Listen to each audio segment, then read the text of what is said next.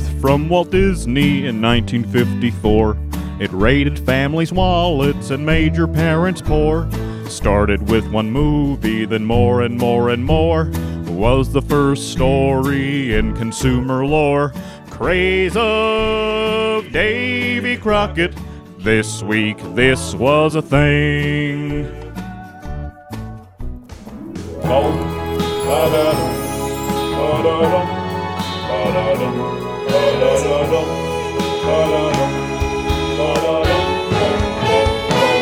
This was a thing.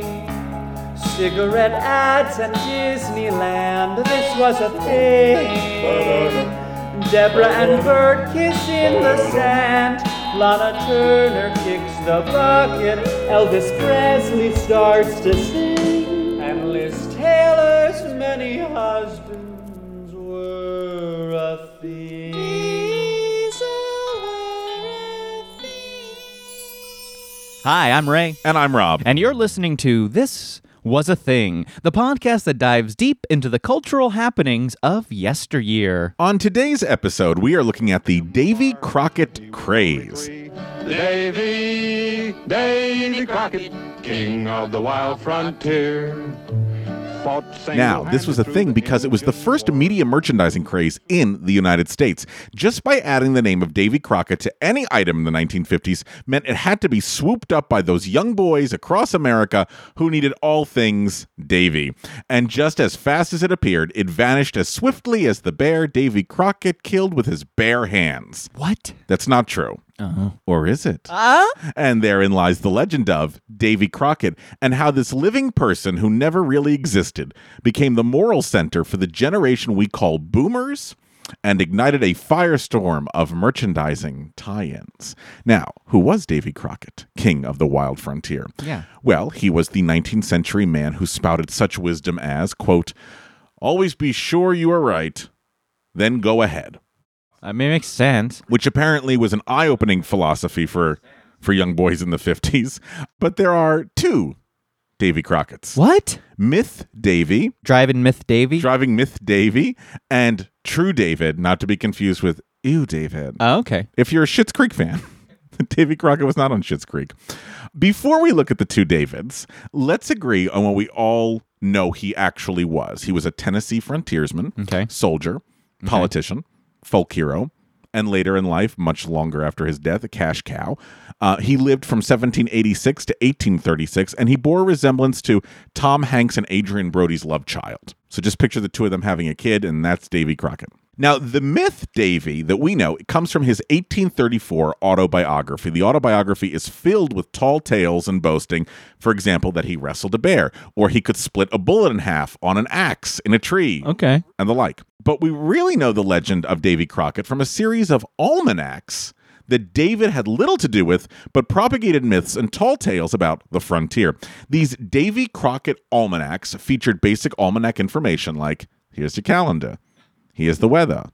Good day for the crops, don't you think? Here's the date. Oh, and how to make a good cornbread. But some mighty epic stories about David's heroic actions also were included in the almanac. This is from Davy Crockett's Almanac of Wild Sports in the West, Life in the Backwoods, and Sketches of Texas. That's the full title of the book, by the way. 1837. So this is what you would read in the almanac. An almanac wouldn't lie to you. It tells the truth. I heard a loud howl behind me that so started me that I jumped right out of the water like a sturgeon. I knew it was a bear, and on turning to see how near he was, I saw a wolf, but a short distance making towards me. I dived down in a slantidicular direction so as to come up behind them. When underwater, an amphibious river calf saw me and chased me to the surface. Upon breaking water, they all began to chase me. Upon the wolf's coming within reach, with a good blow over the nose, he went off howling. The bear came on in the most ragerific manner, but I gave him some startling raps, and I stunned the river calf with a blow of my club so that he was taken. I was invited on board a steamboat, but as there was ladies on board, I did not like to appear in a state of nature, so I dove under the boat, swam ashore. Bears and wolves swim across the Mississippi very often. Now, I still can't figure out how to get to the mountains while reading this damn almanac. That was Don Knotts in The Wild Frontier. Other stories include, from the 1840s, I should say, long after Davy Crockett has passed away. Colonel Crockett's Trip to Texas and Fight with the Mexicans was the actual title, in which he rides his pet bear. Oh. Who runs so fast, quote, his eternal speed had scalded all the hair from his back. And, of course, the wonderful Crockett Killing Rattlesnakes, in which he compares himself to exterminating snakes the same way the legend of St. Patrick driving the snakes from Ireland. Oh, so he's Catholic. So the new American ideal is exemplified by Davy Crockett's image in these almanacs. Davy inspires the Westerner to be self-sufficient and forward-looking. He is a symbol for the land-hungry, ambitious Americans who would fight Mexicans, indigenous persons, and nature for the Western lands that they saw as their rightful territory. Davy, look behind you. No, I'm always looking forward. No, seriously. Oh my God, Davy! I wish I could have turned back time, just like Cher. It is okay to look back every once in a while. Put that in the next almanac. And get me a Band-Aid. The almanacs continued until 1856. And as they were continuing, they morphed into something very, very bizarre. As the time went on, Davy Crockett in the books becomes very racist with this horrible sense of humor that's literally poop jokes, sex jokes, and using minorities as a punchline. Davy Crockett, racist of the wild frontier. I'm happy you know this song because we're going to talk about it. So after the Civil War, he remained a popular figure for boys' fiction, usually in tales about the Alamo, and that was it. After the Industrial Revolution hit, Davy's backwoods ways was looked at as something less than. Crockett, the myth, Davy the myth, he faded into obscurity with only an 1874 play about his life gaining any sort of traction, as well as a few films about his exploits. Crockett, the man...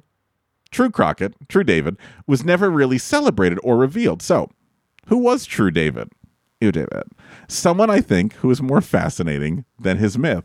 So, as a young man in the early 1800s, Davy, or David, I don't know him all that well. How well do you know me? What do I go by? What's my nickname? Just call me Dave. It's at Davy Crockett. Hashtag Kunstkincap. Hashtag bear. Hashtag WrestleBear. Hashtag scat jokes. Hashtag scat jokes. Hashtag looking forward. Hashtag Tennessee. Hashtag how do I spell Tennessee? Hashtag TN. Davy lived his life as an indentured servant that was sold by his father to pay off the father's debts. Oh. So if the dad was like, hey, I'm in debt, Davy, guess what? You're going to go work this for this family until my debts get paid off. He had this consistent calling to public service and to help his fellow man, much to the chagrin of his fellow Tennesseans like General and later President Andrew Jackson. Oh, wonderful man. An elected official, his lists of ideas and feelings, this is Crockett, were liberal to say the least, because as I said, he had served in the House of Representatives. He felt that there should be legislation to ease the tax burden on the poor, helping impoverished settlers who were terrified of having their land taken away by a fickle and confusing government. He tried to ban West Point because he felt poor people's money going to enrich the sons of rich men was unethical. He opposed Andrew Jackson's Indian Removal Act, which was applauded by the Cherokees, so indigenous people seemed to like Davy Crockett. He is defeated for re-election in 1835 and says to the people, quote, I told the people of my district that I would serve them as faithfully as I had done, but if not, they might go to hell, and I would go to Texas. He does go to Texas, and he's killed at the Battle of the Alamo in 1836. Some say that he fought bravely, using his rifle to beat off his attackers, but there is some proof he just surrendered. But don't tell that to some people. Was he played by Billy Bob Thornton in The Alamo? Yes, he was. Boom. He was played by Billy Bob Thornton in The Alamo. Yes. Here's how some people today are reacting to the fact that maybe Davy Crockett got caught at The Alamo and surrendered. And this image became icon to people in my generation. And when you suggest that Davy might not have... gone down swinging, that upsets some people. That challenges just not their image of Crockett, but it challenges their childhood innocence as well. Well, you're now a historian. Yes. So what do you say about this? Do you think that this might be inauthentic? Do you believe it is inauthentic? I believe it is, yes. Childhood innocence, huh? Yes. It was a different time. So by the 1930s, Crockett had just you know, fallen out of fashion. There's a great book called Main Currents of American Thought. The author of this book described Crockett as, quote, a true frontier wastrel. A wascally wastrel. He said that Crockett, the author, by the way, is Vernon Lewis Parrington, and he said Crockett really embodies the worst American traits. And he says, quote, strip away the shoddy romance that has covered up the real man, and the figure that emerges is one familiar to every backwoods gathering, an assertive, opinionated, likable fellow, ready to fight, drink, dance, shoot, or brag, the biggest frog in a very small puddle, first among the smart Alex of the cane breakers.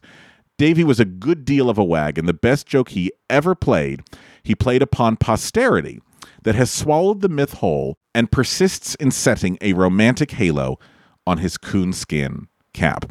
Now, while he was in the House of Representatives, he didn't have any sort of legislature. He didn't really accomplish anything. But somehow there's this myth that he's this great person. I am sure that both the legend of Davy Crockett, real and fictional, would have faded into obscurity if it wasn't for good old Uncle Walt. Uncle Walt. Disney, that is. In 1955, as Walt was looking to launch Disneyland, he struck a deal with ABC TV for some cash in exchange for providing TV programming. Now, he wanted each of the programs to reflect the new worlds he was creating, and he needed something for... TV. Frontierland. Frontierland. And he wanted to celebrate historical figures. So he told his employees, get me some frontier-like historical figures. So the employees went searching in the archives, and they found the Davy Crockett almanacs. The original people we brought to Walt were mostly Confederate generals. He said that didn't play. They were frontier, but, you know, we decided to go a different direction. So I remember I told Walt, well, what about Jefferson Davis? And Walt said, what did he say? Because he was always a fun curmudgeon. He said, get the fuck out of my office, you racist fuck. It was a different time. Different time. He was a good man. But they liked Davy Crockett because he is from the frontier, and it looks like he embodies fantastical tales that would go great with the stories that they're trying to get out there. Absolutely. So they disagree. They agree that Disney and his associates, they'll produce 3 episodes that follows the life of Davy Crockett. So 3 hour-long episodes to be aired about a month or so apart. Got it. What he's really creating, although it doesn't have a name yet, is the miniseries. They're creating the miniseries. But he also created the Mickey series. Get the fuck out. The hour-long episodes will be, episode 1 is called Davy Crockett, Indian Fighter. Episode 2 is called Davy Crockett Goes to Congress. And the last one is... Davy Crockett, Return of the Jedi. And the last one is Davy Crockett at the Alamo. That's where Davy tries to rent a horse for a trip to his niece's wedding in Knoxville. So it's just like what happened at the Alamo. Just like what happened at the Alamo. Originally, it was called Davy Crockett and Enterprise. Oh, my God. Casting for the role of Davy is pretty easy. At first, they go after James Arness, who's best known for Gunsmoke. But when they showed Walt footage of Arness in a movie called Them, Walt was like, no, who's the other guy with Arness? That guy, that's Davy Crockett. And that's how 6'6" Fess Parker got the role of Davy Crockett. Fess up. Here's Fess talking a little bit about Davy Crockett. But it was kind of a troubled time because the director was really worried about what I was doing. And he was communicating with the studio that maybe they should replace me. And he was not truthful, which really upset me. That was going on behind the scenes, and it made me so uncomfortable. At one point, I thought I would just leave, just walk on. But we kept on, and this is like me presenting cigarette ads for television of archives. Like, just don't cut anything. It's interesting to note that Fess Parker was also the first spokesperson for Quaaludes. On December 15th, 1954, Davy Crockett, Indian Fighter, debuted on ABC. And in this one, Crockett seeks a truce with Indians who assaulted a military outpost. He and his companion Russell, played by Buddy Ebsen from the Beverly Hillbillies. Oh, boy. They fight in skirmishes under the command of Andrew Jackson. And along the way, Crockett kills a bear armed only with his knife. Now, this program gets a 42.4% share. This is a massive, massive debut for Davy Crockett. Debut Crockett. here on ABC. Here is a clip from Davy Crockett, Indian Fighter, just so you can get a sense of the great acting and the great writing that was on this television show. I don't want you going off to war. Just between you and me, Mrs. Crockett, I ain't unreasonable happy over it myself. I reckon I'd rather take orders from you and old Hickory Face any day. Who? Old Andy Jackson, the general. Oh, stay, Davy. Stay with the boys and me. You're a mighty pretty little woman, Mrs. Crockett, but you'd be a terror for looks with your hair all sculpted off. And the boys wouldn't look so good neither. Don't forget the Creeks massacred every man, woman, and child at Fort Mims. Our dads thought this was the fucking coolest thing. Oh, they were probably crying watching this. Oh, that, don't go, Davy! Yeah, I just imagine, my dad, going, oh, man, that Davy Crockett is awesome. Now, all Walt and the boys thought was that this was a nice way of promoting Frontierland, and that would be the end of it. But little did they know that with this first episode, they unleashed a beast so massive, not even Davy could wrestle it to the ground. Fess Parker. And this all started, this craze starts with little throwaway tune. See, Disney wanted a longer film, so animation was ordered to flesh out the stories and offer connecting points, right? And after that, Walt Disney said, this looks kind of dull, guys. Maybe we can get a song in there to go with these cartoons. And Thomas Blackburn, who was just the script writer and had never written a song at all, grabbed the show's composer, George Burns, not old George Burns. Composer George Burns, and they went down to a hall at Disney Studio, and they returned 20 minutes later with a ditty that began, "Born on a mountaintop in Tennessee." Now, the producer, Bill Walsh, said, he goes, I thought this song sounded pretty awful, but we didn't have time for anything else. Here is that song, sung by a frontiersman-clad Fess Parker. This is shot in front of a log cabin set. Fess is dressed as Davy Crockett, and he's accompanied by similarly frontiersy-like musicians. Here is the song that swept the nation in 1955. Born on a mountaintop in Tennessee, green estate in the land of the free, raised in the woods, so he knew every tree, killed him a bar when he was only three. Davy Crockett, king of the wild frontier, fought single-handed through the Indian war, till the Creeks was whipped and the peace was in store. And while he was handling this risky chore, made himself a legend forevermore. Davy Crockett, the man who don't know fear.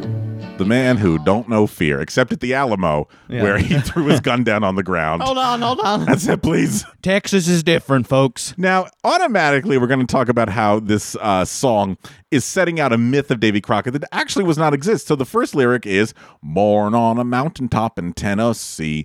Actually, the real Davy Crockett was born in a valley in a territory that was then known as North Carolina. Born in a valley in North Carolina. He ended up looking mighty fine. Couldn't tell the truth and couldn't tell a lie.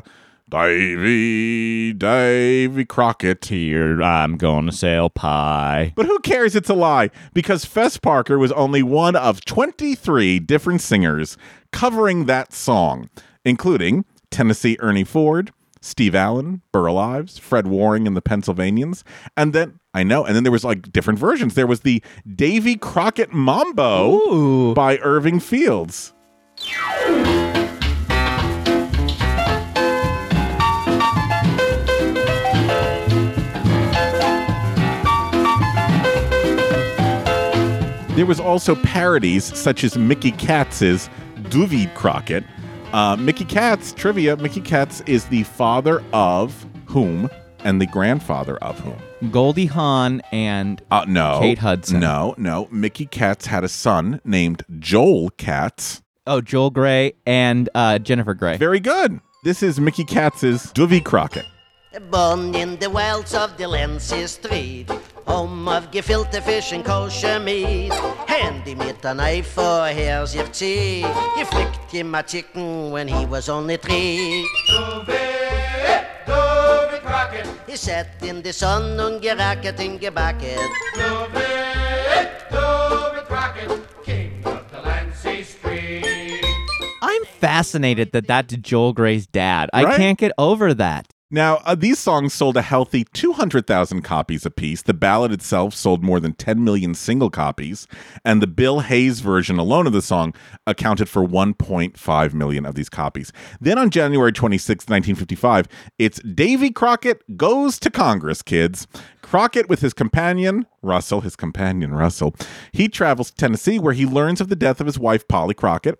He wins a seat in the Tennessee House of Representatives, and later the United States House of Representatives. Nothing like a Disney made-for-TV movie about politics. Expansion is a mighty fine thing. Sure, we gotta grow, but not at the expense of the things this country was founded to protect. The government's promises set out in the Indian treaties is as sacred as your own word. Expansion ain't no excuse for persecuting a whole part of our people because their skins is red and they're uneducated to our ways. And expansion ain't no excuse for taking Indian lands that was guaranteed to them. You wouldn't be doing the settlers no good voting for this bill. You'd only be making rich men out of the land grabbers and speculators that have been trying to get it passed.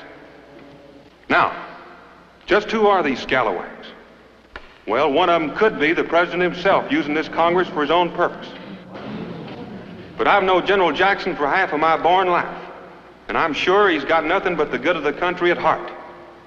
No, it's just a few thieving varmints hanging on by giving dinners and fancy parties, reaching for whatever they can get a hold of.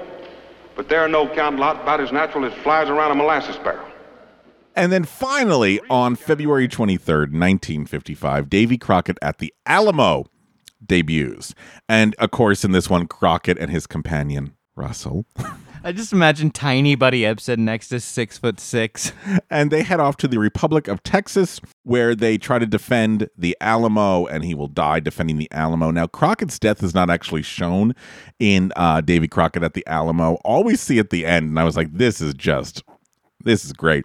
At the end, it's just Crockett, the last survivor in the battle, and he's on the parapet, and he's swinging his rifle, Old Betsy, as the oncoming hordes of Mexican soldiers attack him, and then the picture fades and bleeds into the flag of Texas flying in the breeze as the male chorus sings the last few lines of the ballad of Davy Crockett. Very heroic.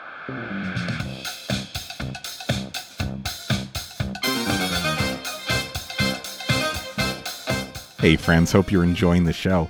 If you are, could you do us a favor? After you listen to today's episode, open up your podcast app and leave us a review, please. The more reviews we get, the more people will discover us, and the more people that discover us, the less lost we'll feel. You're good, buddy. It's okay. Look, nothing has ever been easier to do. Just go ahead and grab a pen real quick. It's okay. We'll wait. Don't worry. Okay. Head on over to your podcast app, click those three dots in the lower right-hand corner, click Go to Show, scroll down till you see ratings and reviews, then leave us some stars and a comment or two so our parents know that it was worth all the tuition that they spent. And if you really love us, head on over to patreon.com and send us some money, and in return, you will get access to merch, special episodes, bonus content, pictures of me shirtless. Okay. That's patreon.com. Search This Was a Thing and help us out. But you know what? You've already helped us out today by listening to us, and we can't tell you how much we appreciate that. So thank you. Thank you. Now, by the broadcast of the last episode, Mr. Disney had a problem. Disney didn't think these TV shows would be anything, and in one of the biggest blunders he ever made, and he didn't make many blunders in his life, he didn't trademark the name Davy Crockett. And Wow. They just killed off the most lucrative money-making machine and had been totally caught off guard by the success of Davy. Now, that's an easy fix. They took the first three episodes of the series, they edited them together, released them as a theatrical film called Davy Crockett, King of the Wild Frontier. They got that released in May of 1955, and they rushed into production two new episodes to be broadcast in November and December of 55, Davy Crockett's Keelboat Race and Davy Crockett and the River Pirates. Ooh. Then those two movies are combined together and theatrically released in July of 1956. These movies, these TV programs, ignited a Davy Crockett craze that helped solidify the then new medium of television, touched off the greatest merchandising fad the world had ever seen, and gave boom a philosophy that's based in duality. We're going to talk about this in a little bit. Now, Crockett was the perfect person for the anti-commie patriotism bandwagon. And unlike Superman or Buck Rogers, he was a real hero. He wasn't fictional. He actually had existed. Now, that's all nice and patriotic, my friend. But what about the money? Economic growth was on the rise at this time, and houses had to be filled with the newest gadget, car, toy, hence the C word, consumerism. Oh. And consumerism ran perfectly into the world of Davy Crockett. And Disney. Now, there was a financial columnist named Sylvia Porter, and she said this about the Davy Crockett craze. Quote, "The youngsters always have had a vital influence over the family's spending habits, but now even the pre-reading ones are developing definite buying habits. We're creating a nation of spenders from infancy. And don't think that point didn't become the guiding principle for every toy maker and ad man ever since." There was the song, and over 3,000 Davy Crockett-associated products. Davy Crockett, flintlocks, knives, moccasins, sleds, toothbrushes, lunchboxes, wallets, t-shirts, baby shoes, rugs, bedspreads, bathing suits, bath towels, books, vinyl, swimming pools, wallets, furniture, guitars, sandboxes, swings, bicycles, wagons, powder horns, and in a national promotion that offered a Davy pup tent with every purchase, Norge refrigerators moved like they had never been moved before. Wow. There's a guy named Adam Starchild, and he wrote a coffee table book on the craze, and he said, quote, "You could put Crockett's name on anything you had, and people would buy it." But why would they buy it? Why were these Depression-era parents so eager to stock their children with so many unnecessary items? Well, it's psychological. When you think about it, these parents who were always told no vowed not to do the same to their children. Mm-hmm. And unlike their parents, they would go overboard to show their love with toys and gadgets. So it's that Depression-era mentality. I didn't have it, but my kid will not suffer. It was also a great way to keep children well-behaved. Paul F. Lazisfeld from Columbia University's Department of Sociology says, and I quote, "A fad satisfies a need for status and common experience amongst kids. Parents welcome it too, sometimes subconsciously, first because it helps keep kids out of their hair. And second, because the hunger of children for new experiences usually is far beyond the inventive capacity of even the most devoted parents. And a fad provides a clear-cut line of gratification. If you're good, you'll get a Davy Crockett cap. It is hard to think of a hat that is as iconic as the coonskin cap, maybe Abe Lincoln's stovepipe." Yeah. Right? Both frontier. The hat that Davy wore, a garment so identifying of his persona that all you needed was the hat to let people know you were part of the Davy Crockett fad. Every child needed this coonskin cap. Here's the problem, though. No one made or sold these caps. Retailers were at a loss when parents would barge into the store, throwing money at them, demanding a product that did not exist. Huh. Everyone was caught off guard and unaware, and soon raccoon tails soared from 25 cents a pound to $8 a pound. God. There was a United States senator from Tennessee named Estes Kefauver. Now that's a name for you, Estes Kefauver. He, kind of perfect, in 1956 was the vice presidential nominee for the Democratic Party, and he was the senator from Tennessee. So guess what he always wore? Coonskin cap. But not everyone was enthralled with the Davy Crockett craze, and they let their feelings be known. Newspapers, ABC, and Disney were flooded with letters citing the show's historical inaccuracies. Harper Bazaar's editor John Fisher said this regarding Davy, quote, "A myth as phony as the Russian legend about kind Papa Stalin. The real Davy was a juvenile delinquent who ran away from home at the age of 13, and when he claimed he had shot 105 bears in 9 months, his fellow tipplers refused to believe a word of it on the sensible ground that Davy couldn't count that high." Furthermore, he also said that our hero hired a stand-in to finish his fighting at the Creek Indian War and hired a ghostwriter to do his memories. This made the magazine soar in circulation as everyone wanted to read what John Fisher was saying about Davy Crockett. There was a columnist by the name of Harry Golden, and he said, quote, "He was out on the frontier only because it was an easier place to live than in a home with a growing brood. Davy had a flock of children, and he left them and his wife and never bothered with any of them again. He set the cause of married life back about 200 years. Now, these editors were flooded with letters supporting Davy, and many of them were written in crayon. Oh my God. Kids not only wrote letters in crayon saying how angry they were, they also protested outside the newspaper offices of these blasphemous journalists. So you're telling me that kids are not going to buy Harper's Bazaar anymore? It's a shame for everyone, but, you know, kids, they have principles and they sacrifice. And then as quickly as the demand for all things Davy materialized, it faded just as fast. Why? Children were Davied out. It's like you're ever a kid and you're like, I want ice cream, I want ice cream, I want ice cream, I want ice cream. And then you eat like an entire tub of ice cream and then you're like, oh my God, I can't do that again. Maybe not with ice cream, but I know what you're talking about. Cookies? Sure. It's sort of the same thing with the Davy Crockett craze, right? The kids wanted it, they got it, and then it's time to move on to other things. The Arctic Fur Company of Seattle, one of the largest producers of coonskin caps, was producing 5,000 caps a day in May of 1955, and by August, sales had dropped to virtually zero. There was a New York store that reduced its Davy-oriented counter space from 70 feet to 20 feet in the course of a week. And there was another store in Washington, D.C. They reduced the price of Davy Crockett t-shirts from $1.29 to 39 cents and still got no takers. At this point, the kids had moved on, right? There was baseball cards, there were sci-fi movies, army men, and all the other things that come with youth. Plus, it was also summertime, and no one wanted to stay inside and keep Davy alive on television. There was other things they wanted to do outside. And like all profitable ventures, there were many copycats. Disney attempted to create other heroic characters, such as the Saga of Andy Burnett, which was about a pioneer who traveled from Pittsburgh to the Rockies. The 9 Lives of Alfego Baca in 1958, which was about a New Mexico lawman played by Robert Loggia. Robert Loggia. I'm a lawman from Albuquerque. There was a 13-part series called Texas John Slaughter, which was about a law enforcement officer named John Slaughter.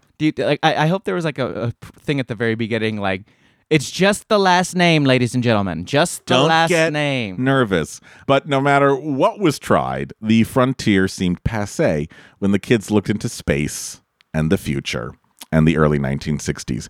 Davy was looking back. Even though he was always looking forward, he was now looking back. And the kids were the ones that were actually looking forward.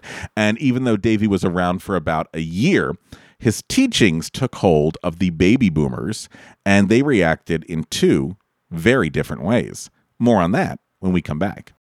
This was a thing, this was a thing. And now, this is a sketch. Okay, we have the backstory all set. Born on a mountaintop in Tennessee, it's perfect. I didn't do diddly when I was only 3. I wasn't even allowed to speak when I was 3. Now that we got his backstory fleshed out, we need to figure out what he's going to wear. Well, I had an idea, and hear me out. He wears a coonskin cap. The hell are you talking about? A hat made from the hide of a raccoon. It just screams outdoorsman. What it screams is vagrant on Sepulveda. But in the 1800s, it was a source of warmth. Plus, it's a statement. No one will want to mess with a tough guy wearing a dead raccoon on his head.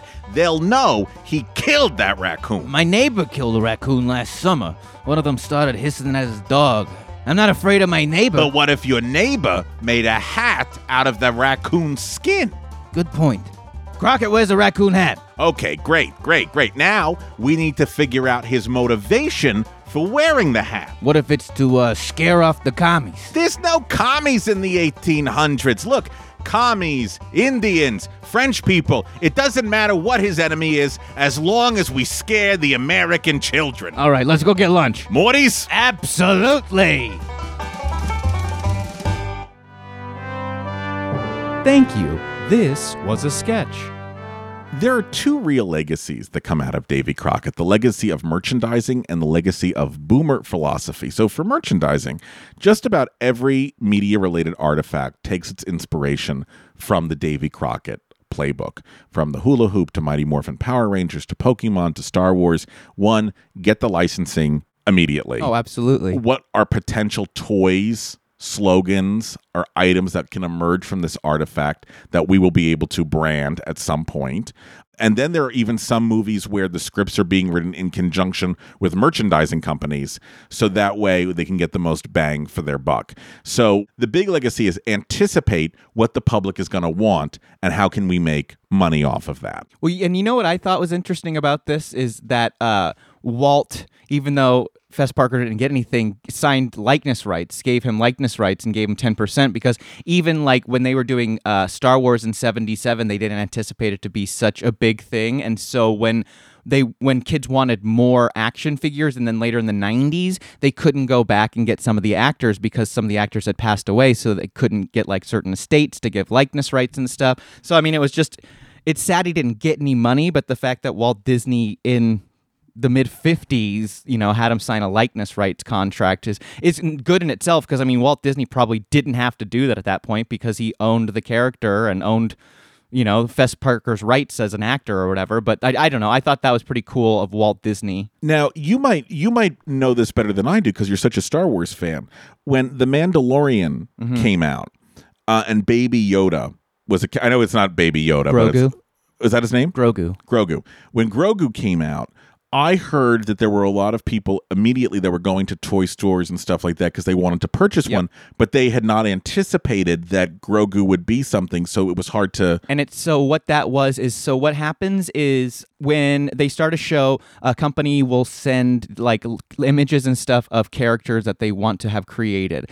But since Grogu the child, Baby Yoda, was such a major surprise, they didn't send any images to toy manufacturers just so it wouldn't get leaked. So Disney could have made millions in that holiday sale, but it was better for them to have that reveal than to have a possible leak from a toy maker saying, oh my God, they're bringing a Baby Yoda. And I mean, as a fan, sure, I wanted Baby Yoda stuff, but I loved that. I loved not having any idea, because that moment when he's revealed is, I mean, that's one of those moments I'll never forget, and I had no idea about it, and no one did, and it was such a heavily guarded secret.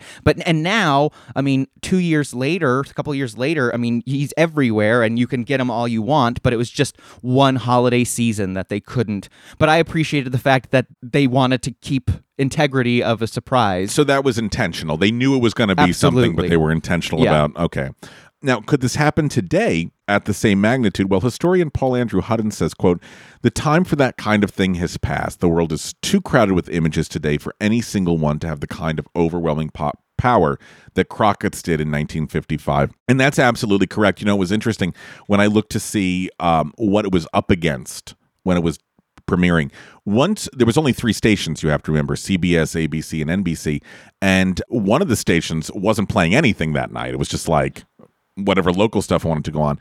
And the other one, I think, was playing repeats of a television show. So that helped. So it helped a lot. So that sort of explains why all these people were over in that direction.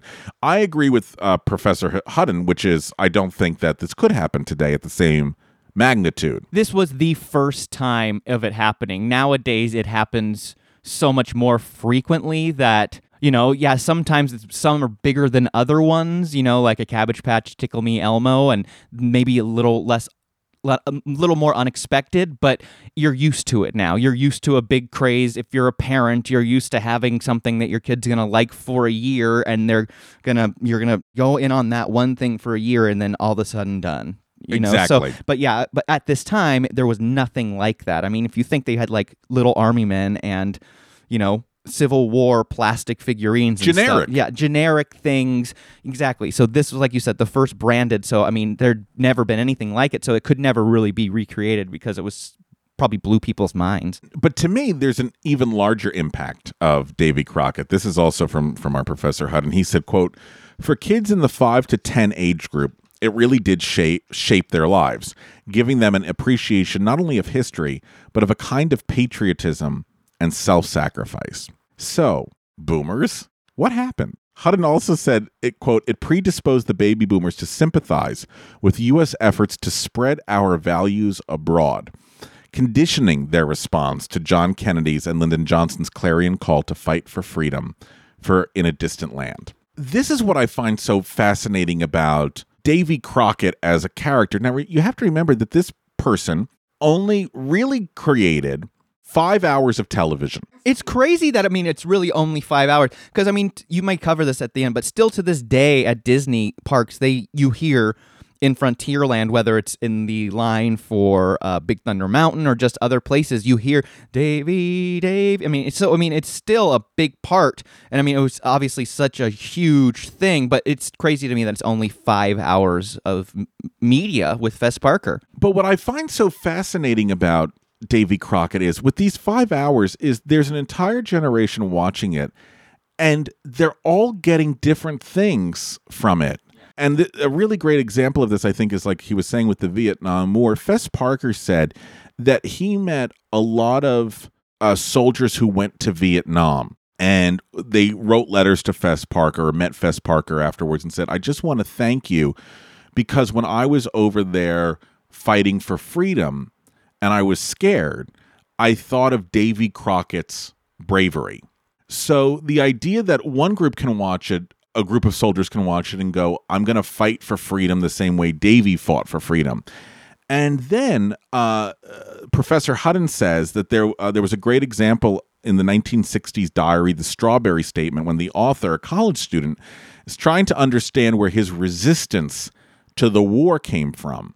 And then he realized it came from Disney's Davy Crockett, the whole, quote, be sure you're right, then go ahead thing. Oh, interesting. So now there's a soldier who's watching Davy Crockett and takes Davy's quote to heart and says, I don't think what we're doing is right.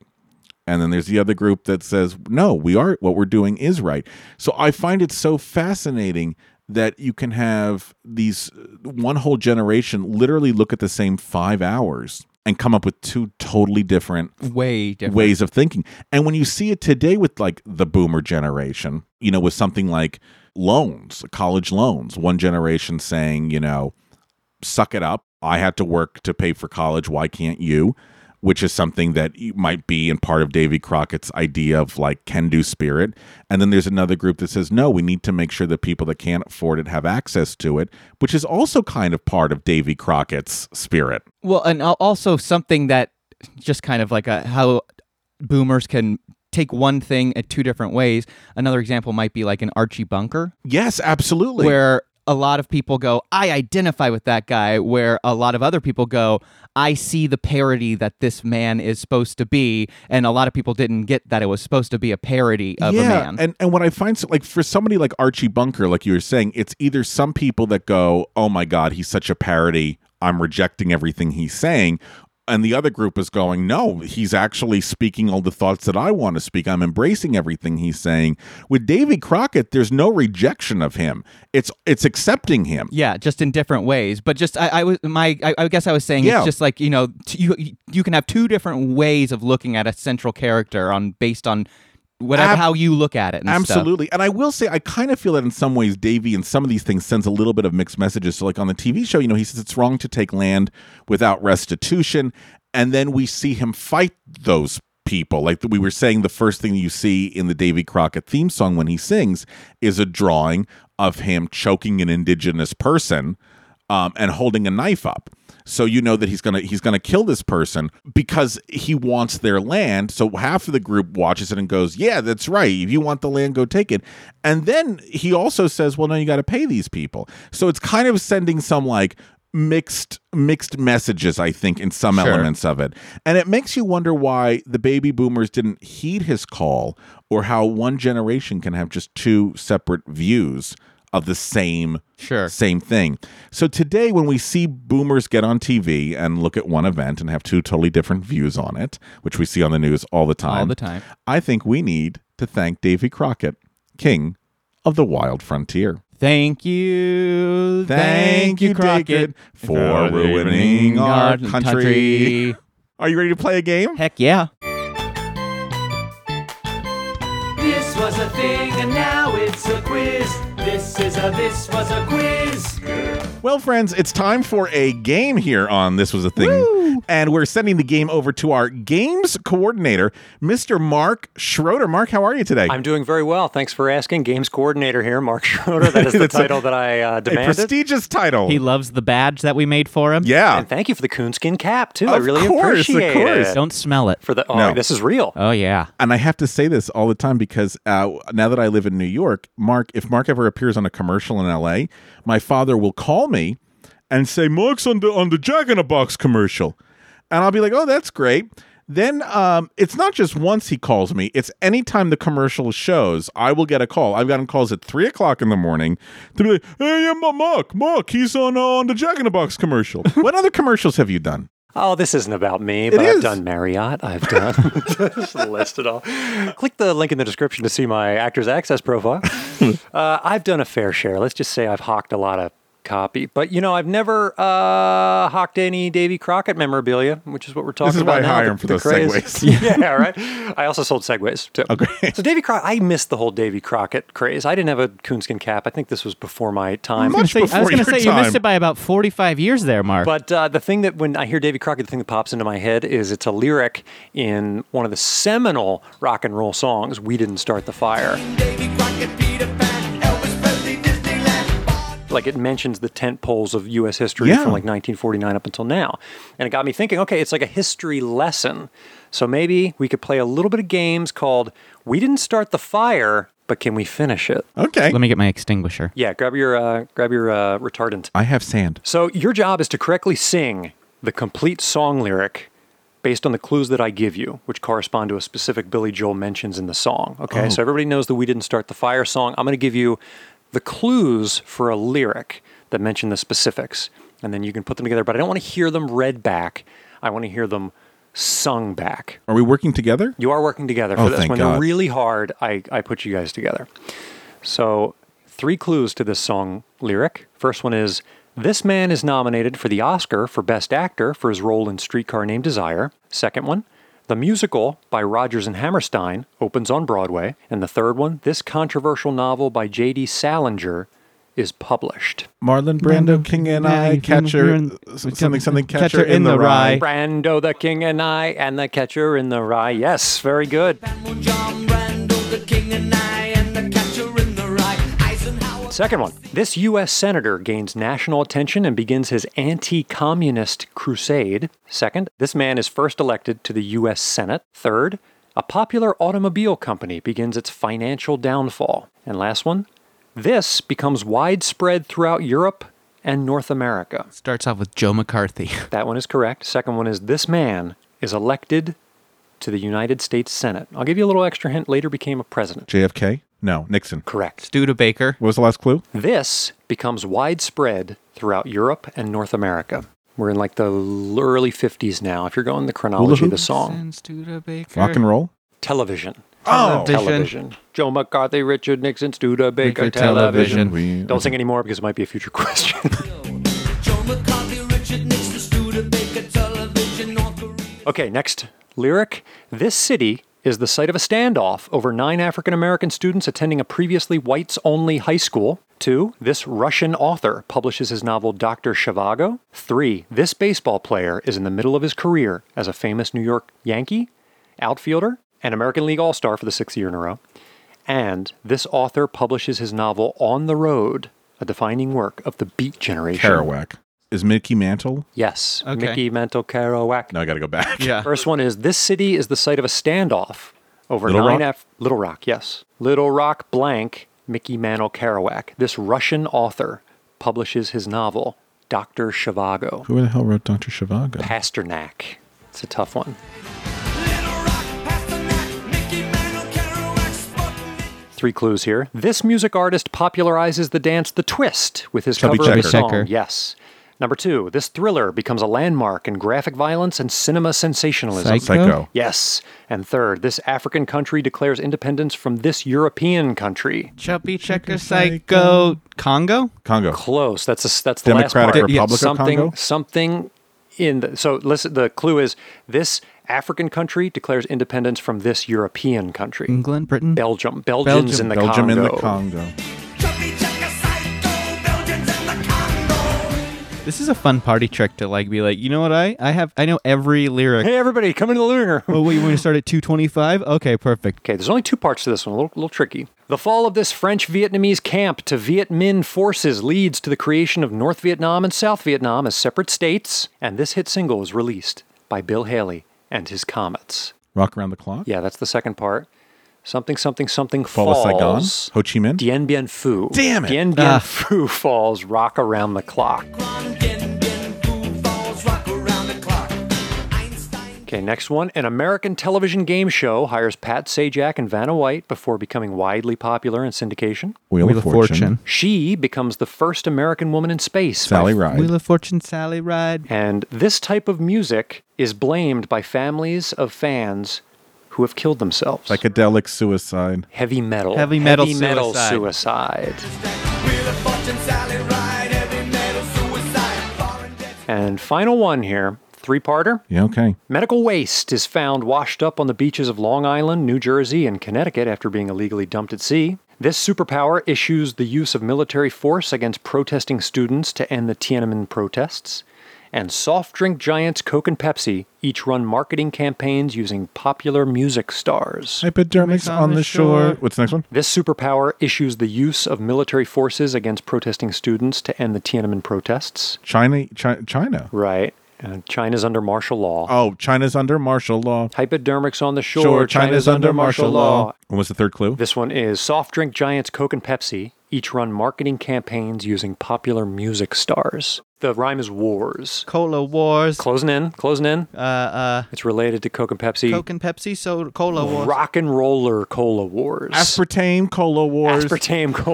Hypodermics on the shore. China's under martial law. So this was your history lesson for the day. Dang. So fun fact about that song. So it starts in 1949, the year Billy Joel was born. But that's what makes me think of Davy Crockett. That's so cool. But you were not around for the Davy Crockett craze. I was long... What was the first craze you remember as a kid? Oh, golly. Every kid had it.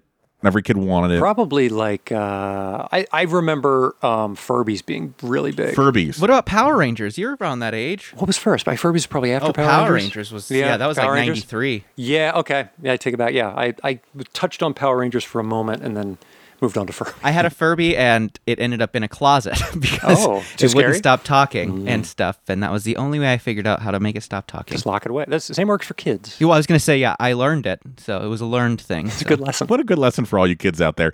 All right, friends, let us know if you remember the Davy Crockett craze or what was the craze that was popular when you were growing up. What did you need? Mine was Ninja Turtles. I remember everyone had to have. Cowabunga, dude. Who was your favorite turtle? Michelangelo. Nice. What about you? Raphael. Splinter also seemed pretty cool after a couple of drops of LSD. But... All right, friends, we look forward to talking to you all again next week. Until then, let's remember the Davy Crockett craze. Davy Crockett. See you on the next episode. Cheers, singer.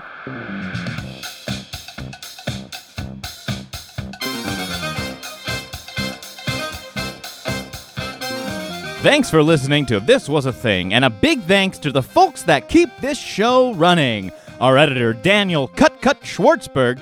Our composer, Billy Better Than DC Reese. Our social media director, Gabe #Crawford. Our graphic designer, Natalie's Nothing's Too Graphic DeSavia. And finally, our games coordinator, Mark the Shark Schroeder. If you liked what we did today, make sure to head on over to iTunes to rate and review us. The more stars you leave us, the more love we feel. Hey, speaking of love, show us some social media love. Follow us on Instagram and Twitter at This Was a Thing Pod, and Facebook we are This Was a Thing Podcast. Reach out. We'd love to hear from you. And if you really liked what we did today, head on over to Patreon.com and become one of our sponsors, and you'll get access to special episodes, interviews, and merch. That's Patreon. Search This Was a Thing and support us so we can keep doing this show.